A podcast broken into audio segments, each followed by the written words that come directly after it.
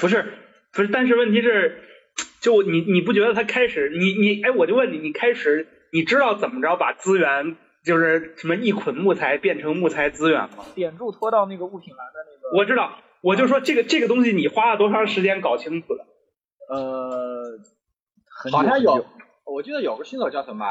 呃，新手教程是有的，但是其实你点到那个物品上，它写着，哎，好像是他。写着对，他是写着，但是你你他写着，你知道该怎么弄吗？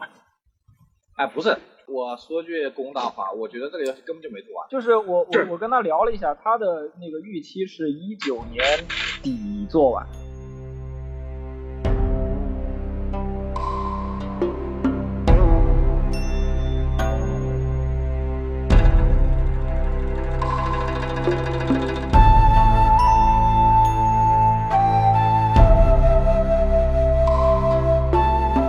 大家好，欢迎收听本期游戏章鱼节目，我是豆儿，自报家门，自报家门，自己介绍一下自己。我是老杨，啊、大家好，我是凡。行行行，然后凡是新来的嘉宾，为什么呢？我们就是来想一起聊聊这个最近特别火的游戏，就是这个《太晤绘卷》。我操，我老念成太晤绘卷，对我也念错好多次了。然后这游戏我太晤绘卷也没问题。我操，惊了！这游戏呢，最近太火了，连以至于我这种完全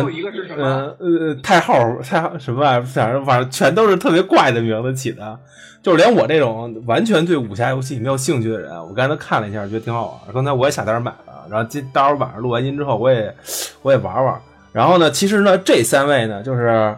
小胖、凡和这老杨呢，他们三个人都玩了，而且应该玩了，尤其是老杨和这个星夜玩和这个凡玩的时间比较长。然后呢，请他们仨先说说这游戏到底感受怎么样？啊，那老杨先说吧。啊，行，我先说吧，就给我的感觉就是，它一直是我想要尝试去创作的那种游戏类型，就我能想得到的，或者说就是感觉很契合，就这个游戏上来我就就有那种就有那种使命感，就是我必须得玩它，就跟河洛呀或者跟侠客风云传，就是给我感觉一样，我一看到我就知道这游戏我买定了，我一定会去玩。就我大概是是国庆放假之前两天买，到现在是八十四个小时。你们都太能干了，牛逼！啊，就就就可能比比较影响身体。那你那我问一下，那问一下老杨，你是怎么知道这个游戏？因为这个工作缘故嘛，其实很早就有所耳闻，但是当时看了这个画风呢，感觉不是特别能接受，而且当时也没细细研究嘛，我感觉是一个就像文明一样的，或者就是类文明的那种呃策略类游戏。然后后来看了这个公司有有同事买的比较早，然后我看他玩，但是人家就是也是纯兴趣嘛，就大概玩了三十分钟之后就被劝退了，退了款。但是看着他的三十分钟，我当时就醍醐灌顶，你知道吗？就瞬间我 OK 马上就买了。OK，那你现在给这个游戏一个就是心理评分吧？就现在这个版本而言，现在这个版本而言，我觉得八分左右吧，八分到九分。但其实他在我心理上，就是我我觉得我可以给十分。就我我对它各种系统啊也好，它的内容也好，我都很满意。呃，几个问题呢，可能就是像咱们刚才聊过的一些交互上的问题啊，然后还有一些这个设定呀、然后包括新手啊之类的。但是它这个硬核程度，我觉得还是被广泛玩家所所所接受的。可能说在没有指引的情况下，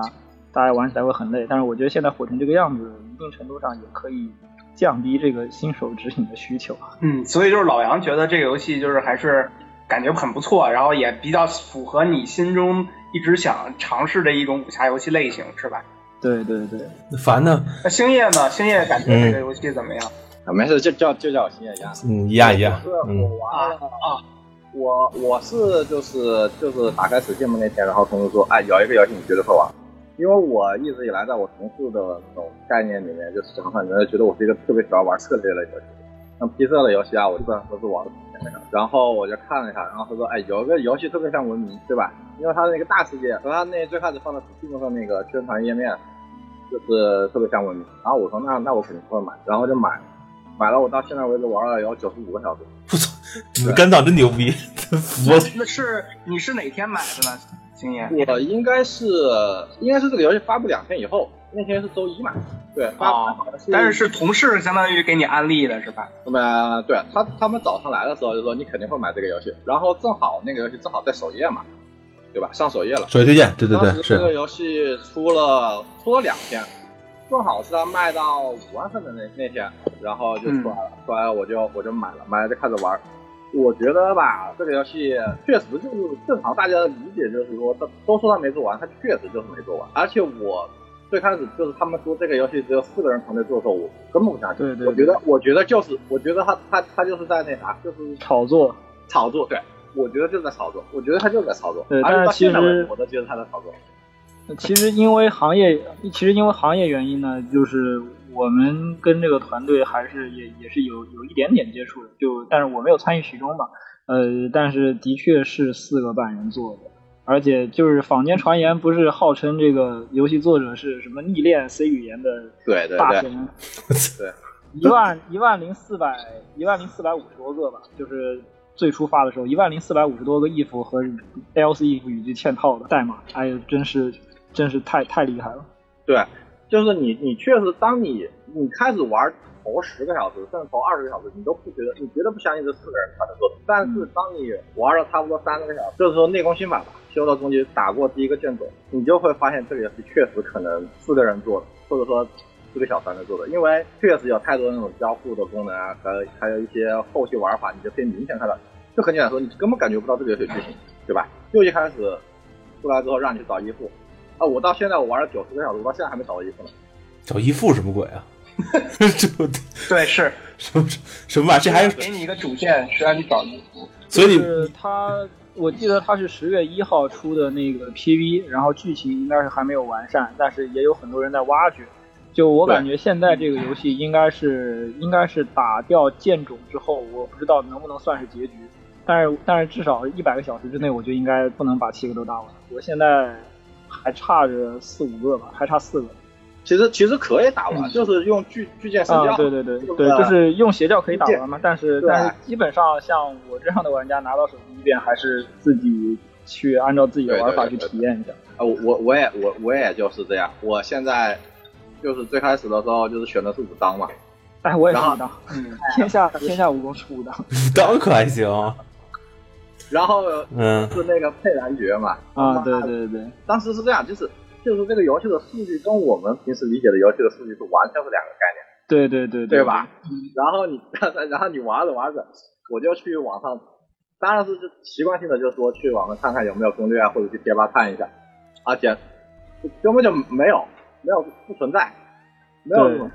就是大家所有对，因为因为它的一些设定啊什么的，跟传统的武侠游戏，包括它的成长机制啊，都是有很大差别的。像我这个档，其实一开始也不知道，逆练了很多很多功法，就至少好几个关键的都是都是逆练上来的。然后伤害不足呀，各种不足，我其实重开档就开了三次，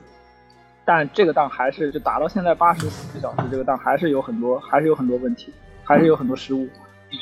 那你还行，我差不多重开了有三十多次。哎，这样这样，先先等一下，看咱们现在得有说了得有快十分钟，就是一定还有人听咱们节目，但是还没玩过这游戏，不知道这是什么。对我也是买了，我就看了一眼是什么样，然后呢，我也买，但还没玩了，因为这两天我沉迷打牌嘛。然后那个你们谁来说说这个游戏？用简短的语句大概说说这个游戏大概是什么样的？先大概有一个初步印象，因为很多人可能也就是看了一些一些段子，看了一些介绍，但是没有详细的看过这个，没有人给他们讲这个游戏是什么样的。嗯，我来我来说吧啊，我来说吧，就是它本质上是一个嗯 RPG RPG 游戏，但是它的大地图呢是一个开放世界的大地图，主线呢非常非常非常的长，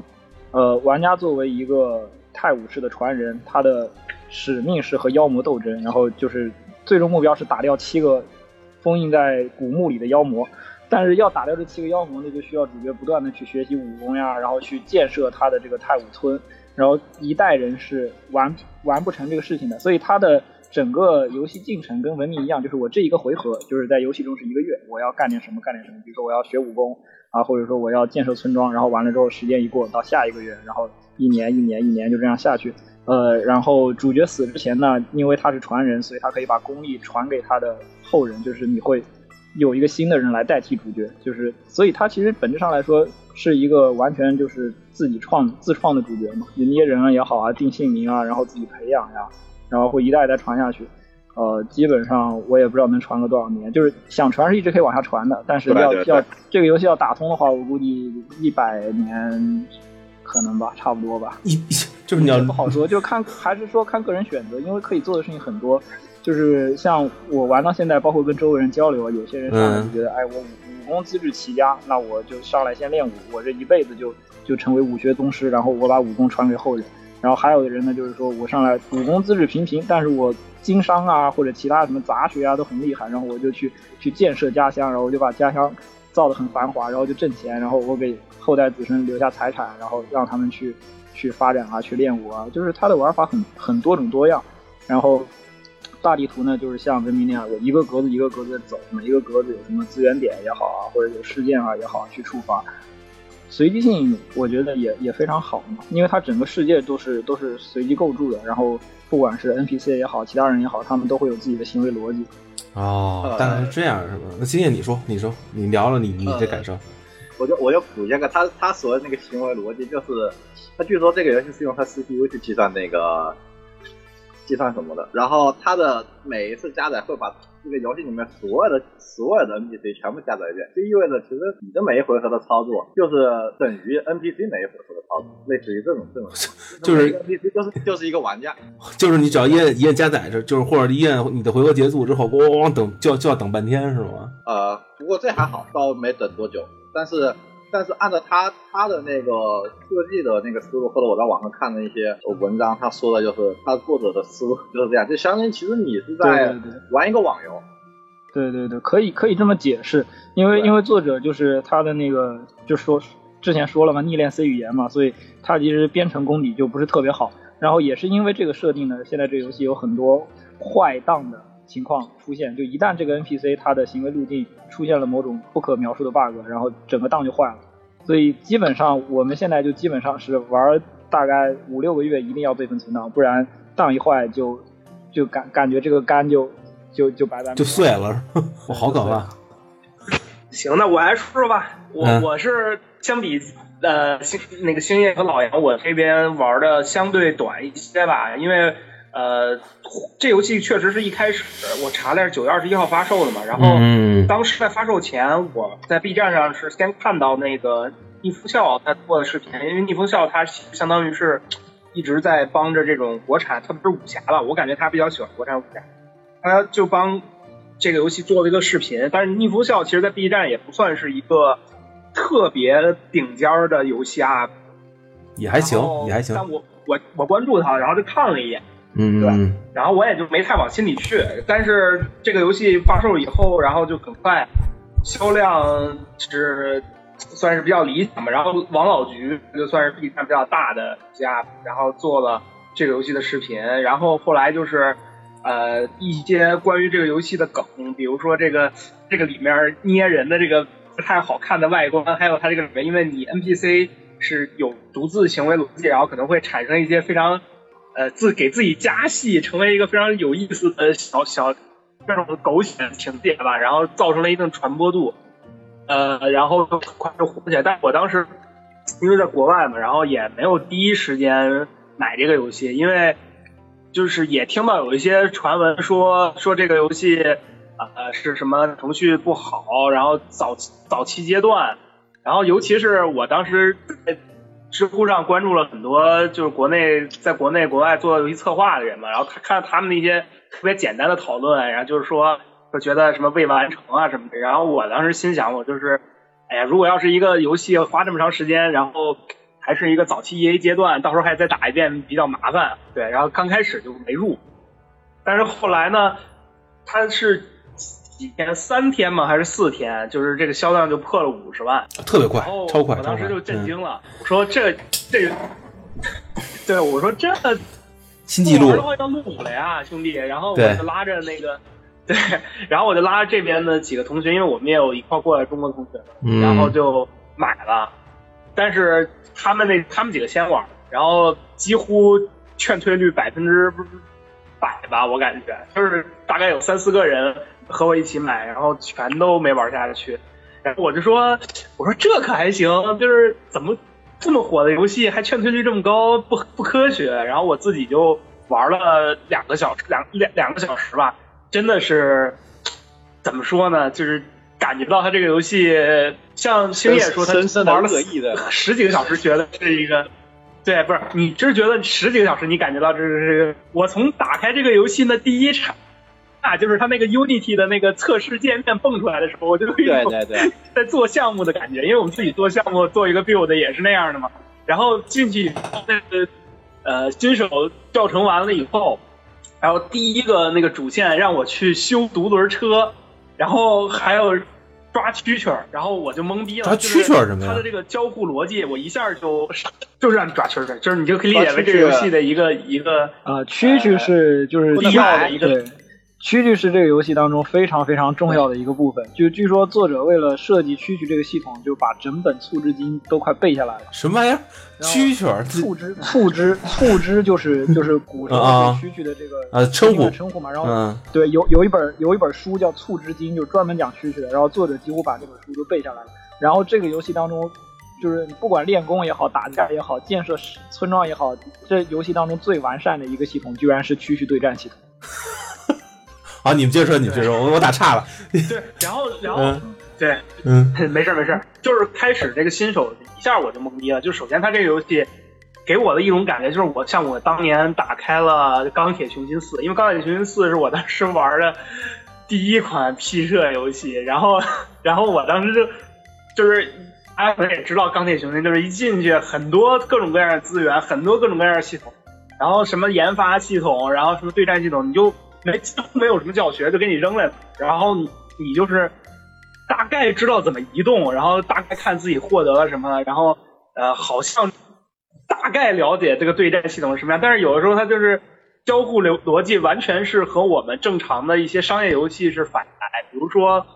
刚才咱们。节目开始前也谈到的嘛，比如说一个物它这里面所有的物品不能在背包内里右键使用，那必须得？拖动到一个指定位置来使。对，然后这个就是明显很反逻，而且最关键是他不会告诉你，他只是文字说啊，你拖动到哪儿哪儿。但是其实很多人，我我问了一下我周围的人，他们都不知道，就算看了那个东西写的拖到哪儿哪儿，他们也不知道拖到哪儿。对，就是我觉得，我觉得后，还有我觉得就是，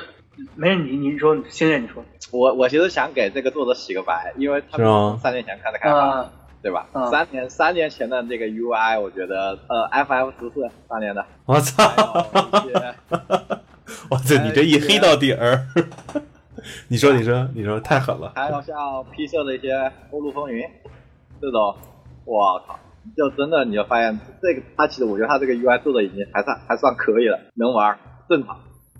不，但但是我就是想说，就是你比照这个，如果我对这个游戏的期待是一个武侠 RPG 的话，那就是咱们其他的这些国产武侠 RPG，你就算引擎再不好，然后这个战斗系统再薄弱，剧情再差，它这个交互基本上是遵循的同一种逻辑，这个是确实是这样。然后这个游戏就是感觉就是跟这些逻辑，好像这个作者不是特别熟练，觉得他自己能理解，然后就这么做下来了。然后这个时候我就觉得这个游戏确实是一个小团队作品。我我我也我也要洗一下，我也要洗一下。我玩下来感觉吧，它还是作者在系统上啊，还是有很多就是另辟蹊径的想法。然后它这个有有有些层面上呢，呃，它的这个 UI 很多时候它只能设计成这个样子。我给大家讲讲，比如说它这游戏的血条来说吧，它它所谓的血条，一个是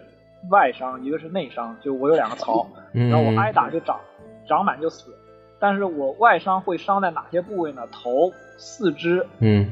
胸腹，而且还带出血、骨折，然后脏器损伤都不是同一种伤。然后你如果要给自己吃血药，就是比如说我左手骨折，右手流血，然后我只能拖一个血药到左手上，先把这个骨折给治了，然后再拖一个血药到右手上，把这流血给治了。就是他他的这个战斗也好啊，然后损伤呀，然后计算呀，他自己有一套非常复杂的系统。所以他很多时候他的交互要向要向那个地方妥协，因为我我就是不可能做成我右键使用，然后我去治我身上某一个部位的伤，然后他把这种这种物品的使用逻辑一旦设定成拖动，比如说我把这个血药拖到左手上，然后把左手伤治了，他一旦确立了这一层大关系之后，他后面很多逻很多这个逻辑他就只能只能沿着这个路走，就没有办法了。哎，这个游戏的右键有用吗？呃，没有，我还没有发现它右键有用。对对对，这个游戏右键没用。我操，还没有发现它右键有用的而且因为它嗯。这个装备栏也好吧，它武器是可以装三把，我在战斗过程中是可以可以换的，所以它也不存在这种我一键使我一键装备装备啊，或者我一键使用道具啊这种这种功能。我觉得最主要的还是说它的这个战斗系统啊，它的这个生命值和损伤的计算系统决定了它这个物品拖动使用的逻辑，然后他之后就只能照着这个走了。对，因为他他任何但是我觉得你说像，但我觉得就是你像，虽然说老杨说这个我赞同，就是比如说他智商啊，然后物品装备啊，但是如果是一个更加商业化或者是更大的一家公司来做的话，他们会怎么打呢？就比如说像智商这个，他可能会单独做一个交互界面，就跟呃巫师里面，比如说你你你这个可能啊、呃我要炼草药，它就是单独一个界面，就是这这种感觉，就是他不会就是把它都放在那个一个人物栏里，然后让你对对对拖，我觉得这个这个这个就是说明他可能还是没有太多时间来来打磨吧，就是我统一一个逻辑，能把这个东西跑起来就 OK。对对对对，我是这么这么觉得。对，就是尤尤其是像资源的这，我觉得资源那个是最全的，就是其实你开始没有必要让大家开始修独轮车，你木头不够，你需要把那个拖进去，就这个东西就劝退了不知道多少人。看那个网上也有争议嘛，就是当然我我首先我对这个游戏，呃，我先我先说一下分吧，我觉得它现在是在我心中七分，我认为它有十分的潜力。对，就是但是我在网上看也有一些知名的像嗯这个主播嘛，他们呃玩这个游戏以后，然后怒怒退款，然后就还喷说说你们这个水军给这个游戏就是嗯就是吹吹吹太过了之类的，这种心情呃我是可以理解的。说实在，就是因为它确实太欠打磨，尤其是新手，就是如果你一个游戏已经做到了。三百个小时的游戏时长的话，因为我之前看自制作人自己说的嘛，我们现在有三百个小时。如果你已经做到三百个小时游戏时长，那起码你应该保证前五个小时让大家是一个平稳过渡，是这这样一个感觉。但是现在可能也是因为他们的人员和时间有限吧，现在就感觉是就没有帮忙这个游戏做完了，然后他自己、啊对他自己能够就是能搞清楚，反正是大概这样一种。呃，现在我觉得是这样。首先，他要我要肯定他游戏把这个策略和武侠做一个结合，这个是非常好的。就是咱们之前国产武侠很多都是说以动作为核心，或者是怎么样的。就我感觉是从日式 RPG 那边，就是战斗系统为核心，这个流传下来的一个，算是怎么说呢，cliche 吧，就是更欧美 RPG 吧其实你这么说的话，我我感觉更是不是？我看了看大家是不是更欧美就是就？就是他们他们觉得，比如说武嗯，侠，我就得像日式 RPG 那样，就是我要战斗，然后就是那个你回合制，然后哦，啊我就仙剑我武侠我就要做动作游戏，像流星蝴蝶剑，对嗯，但是他没有就是之前大家不太想着说我把它做成一个这种欧陆风云，屁射游戏一样，对对对对养以养成和深度策略为核心的，这个是嗯你要肯确实定它有创新的一个点，但是我操。对对对，我也特别特别能理解，就是一些呃，在国内做武侠游戏，网无论是网游也好，单机也好的策划对这个游戏心怀不满或者心怀嫉妒的心情，其实我特别能理解。这个话我觉得就是如果我这个话说到我心坎里了，但是其实我觉得这是嗯这是那些策划的问题，就是武侠这个东西它应该是一个文化元素，它并不是一个游戏类型。对对对，一直以来就应该是这样的。我我觉得长久以来，大家提到武侠，大家想到的是这种什么《轩辕剑》呀、《仙剑奇侠传》呀，就是哎，它有一个动人的故事，然后它要它要怎么样怎么样，它要回合，然后它要呃线性，这这都是不对的。武侠它就是一种文化元素，它不能够限定一个游戏的题材。这倒是哈。我的意思是，就是嗯他们、他们会觉得冤屈在于什么地方？就首先我们大家我相信大家都赞同的一点是，这个游戏它足够的硬核，对吧？它是一个呃非常硬核，然后同时是咱们现在来普遍认为就是越硬核越小众嘛，是这样一个一个感觉。我觉得这个游戏以以它现在这种玩法，如果是正常的，就是普普通通的上架 Steam，我感觉可能像现在销量就是到个三五万，就是这个程度。因为一些可能也是天下苦秦久矣吧，就是没有太缺乏这种创新，或者说最近这个游戏国内游戏有环境有有一些事儿吧，对对对对，大家对反弹有一些就他正好在这个节点出来，然后又有一些主播帮他宣传，让他得到了一个远超他这个类型理应或者常态化所能达到的一个商业成就。怎么说呢？给他压力太大了，是不是？他还在 EA 阶段，这也是让大家有我很多策划可能对这个东西、嗯对这个游戏说就说一些酸比较酸的话，也是因为就是这个东西有一定运气成分。我觉得我我我我相信老杨和星夜应该可能也能感觉，就是游戏行业啊不是说你有的时候商业成就和你这个游戏质量有关系，但不一定那么的有关系。就是像这个游戏它，我觉得它首先是一个好游戏，但是它火到这种程度，一定是有运气成分在里面，这个是必须要承认的。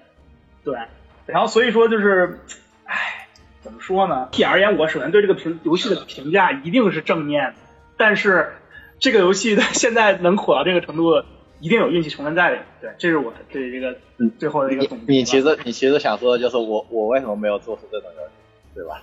不是不是我，我的我是说总结一下很多就是咱们游戏行业从业者看到这个游戏的时候的心态啊。我看到这个游戏的心态就是他妈的，我怎么早没认识他们？在云南的，酸呢，我觉得我觉得没必要酸，就是其嗯，实还是很很难做到窥一斑而知全豹的。就不管说在游戏行业内也好，就是游戏行业嘛，大多数还是就是说我逻辑啊，然后交互呀、然后或者说我计算机思维啊，这这一部分占主导。但其实按照按照我个人的这个理解来说呢，我一直以来认为文化产品它主要是文化内核。文化内核能给一个游戏提供很大的加成，但是武侠这个东西，之前也说了，就是很多制作人对它都有一种偏见，或者说对它有一个固有概念，但是怎么样真正的能够把它重新提炼成一个文化元素，然后用另外一种巧妙的或者说创新的手法融到这个游戏里去，我觉得这是这个番茄成功的地方。我觉得也不是偶然，可能说运气因素有有有那么一点点吧，但是但是我觉得这游戏它是有实打实的实力的，不是说它的交互或者说它的它的程序逻辑，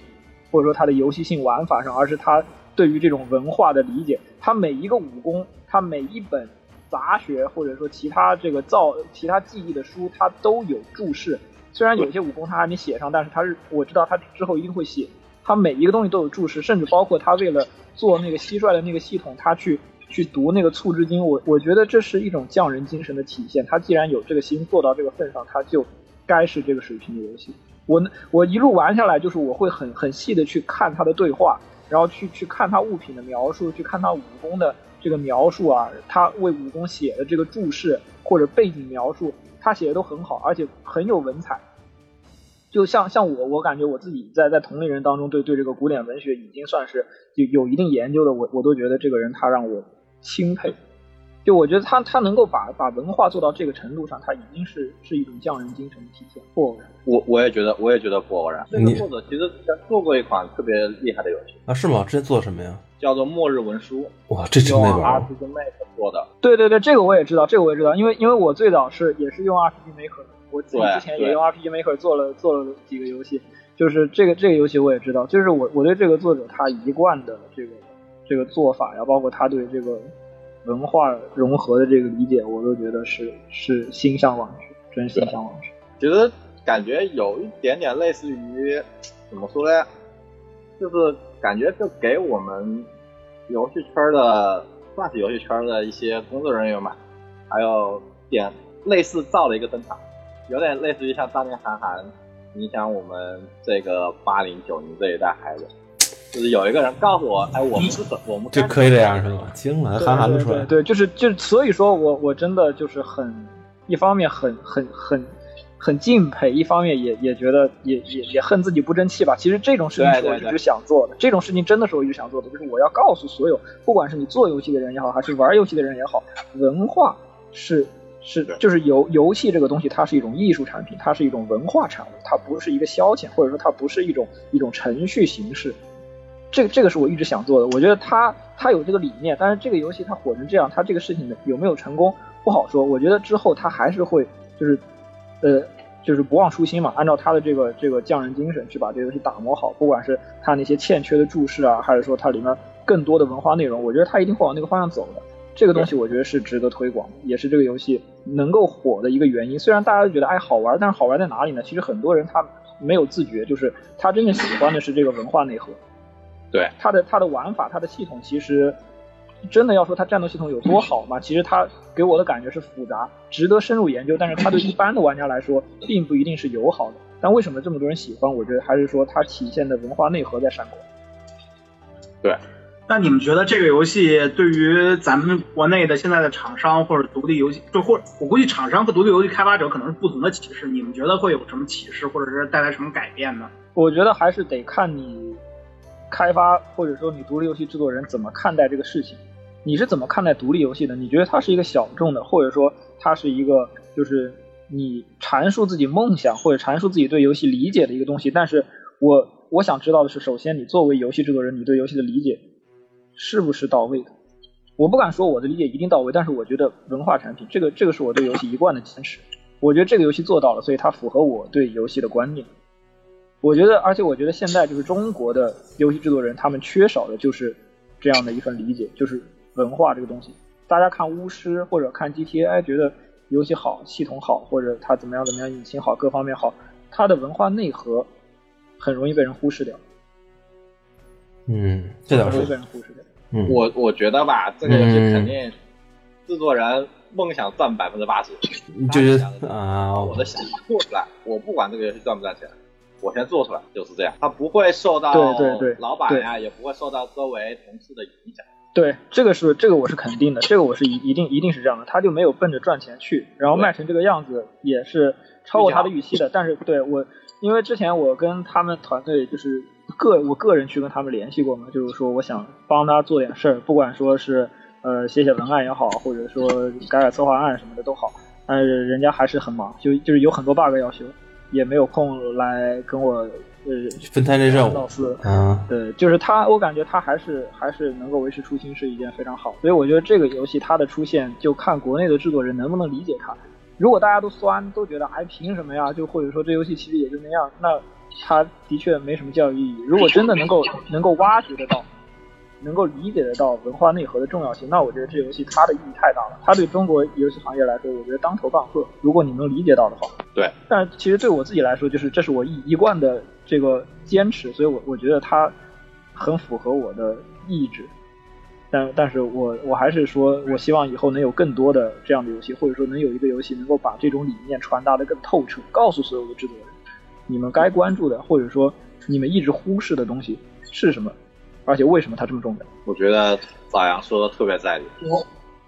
我我是部分赞同吧。就首先我认同老杨说的，就是游游游戏中游戏文化的重要性，以及在中国这些很多游戏中这种游戏文化，或者说呃没有把游戏当成一个呃具有文化价值，就一个艺术品吧。这个这个嗯非常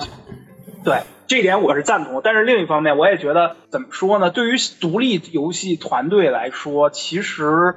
这种事儿也不能强求，对，因为我觉得独立游戏其实它更多的时候是，呃，在我看来是做一些商业游戏公司不愿不会去做的事情。在中国现在太古汇卷这个可能就是商业公司他对这个不重视，然后太古汇卷尝试它成功了，对吧？但是。嗯，另一方面，我觉得其实独所有如果说别的独立游戏制作者看到太古汇剑这么成功，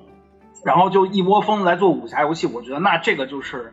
也跑偏了吧。就是因为最近，呃，我也看 Steam 上也上架了不少所谓的武侠独立游戏，我不知道大家搜没搜，我昨天晚上特意去查了一下，首先是一个呃一个。蜗牛投资就是啊，做做九阴真经那个公司投资的一个武侠游戏的，算是一个小小工作室吧。嗯，可以算是独有，只不过是用的蜗牛他们的引擎，然后做的一个武侠动作游戏。然后但是就评价也一般。对，就就是大家说像像是一个单机版的九阴真经。然后然后那个另外一个是。啊，就是《侠客风云传》当时的主策就是太亚亚古，然后他去和台湾，其实今年八月份有一个国产武侠拿 Unity 做的，嗯，口碑还不错，叫，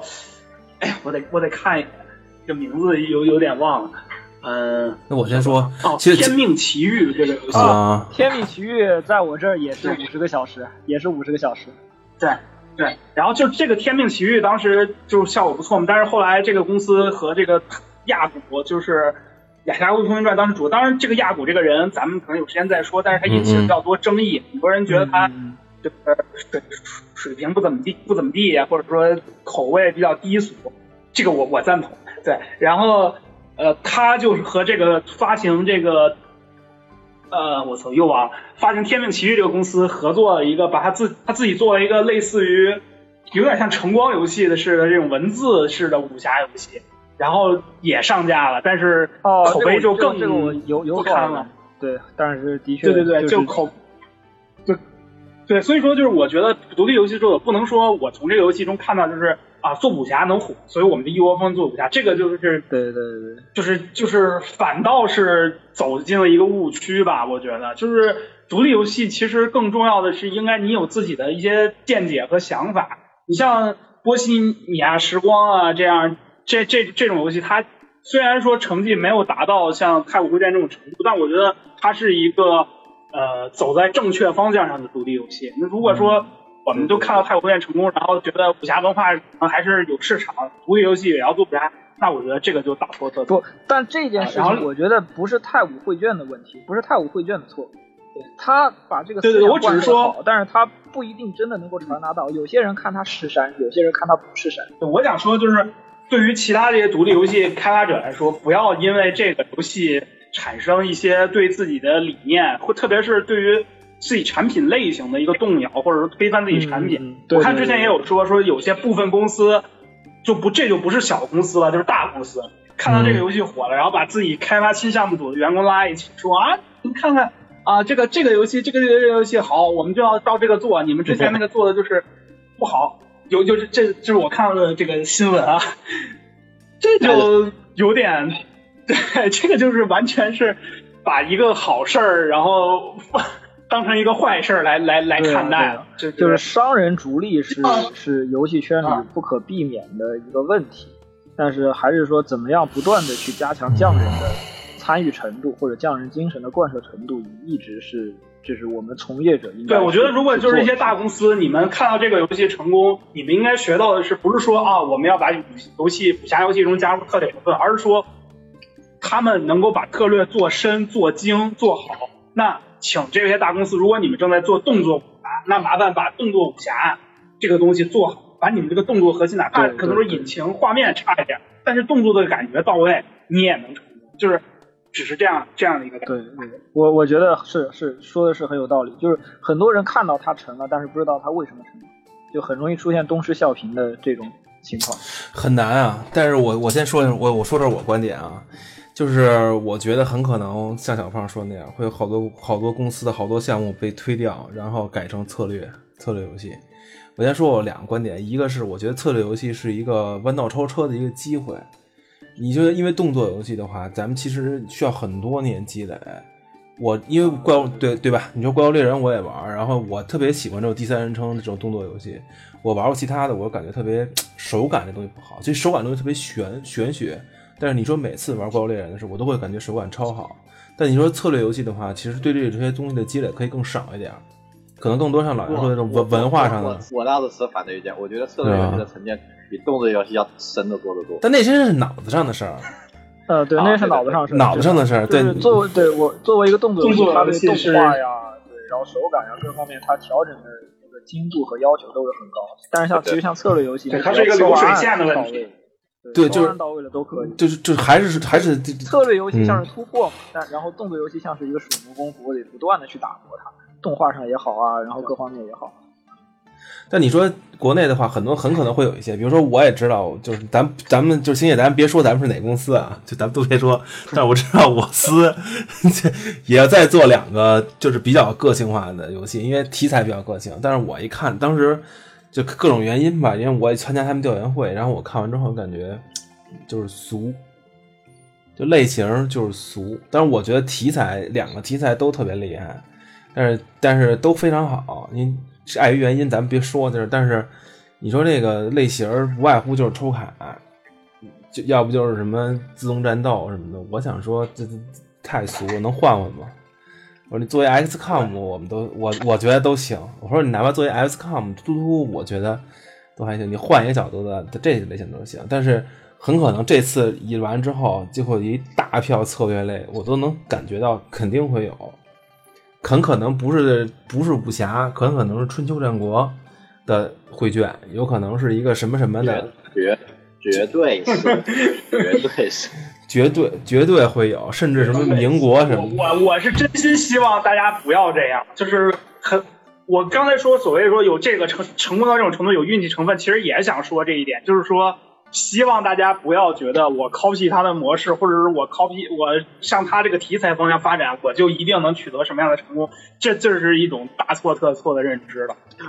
我觉得咱要不现在用手机看看那个，估计就都有手游不？我觉得很可能，我我我拒绝。很可能会有，而且而且我甚至刚才我还突然间想起来，我在 B 站上看到了《太湖会卷》的预定。你们都说《太湖会卷》没有右键操作，我就知道很可能会有会有手游。对，它很可能会有，因为因为没有右键操作就是手游的前身的可能性。因为我没看见 U，因为我没玩，我不知道 UI 怎么样。比如说像现在我玩那个就万智牌那个万智牌那，我可以说肯定会有手游，它那个全套 UI 都是和手游相关，而且它它也不存在右键。也没有 ES，就我呃的的确就是这个游戏要上平板或者上触屏，是一点问题都没有的，对吧？它对吧？它引擎也没有障碍，而且引擎也没障碍。最后可能很很很可能还是会做一个这种类型的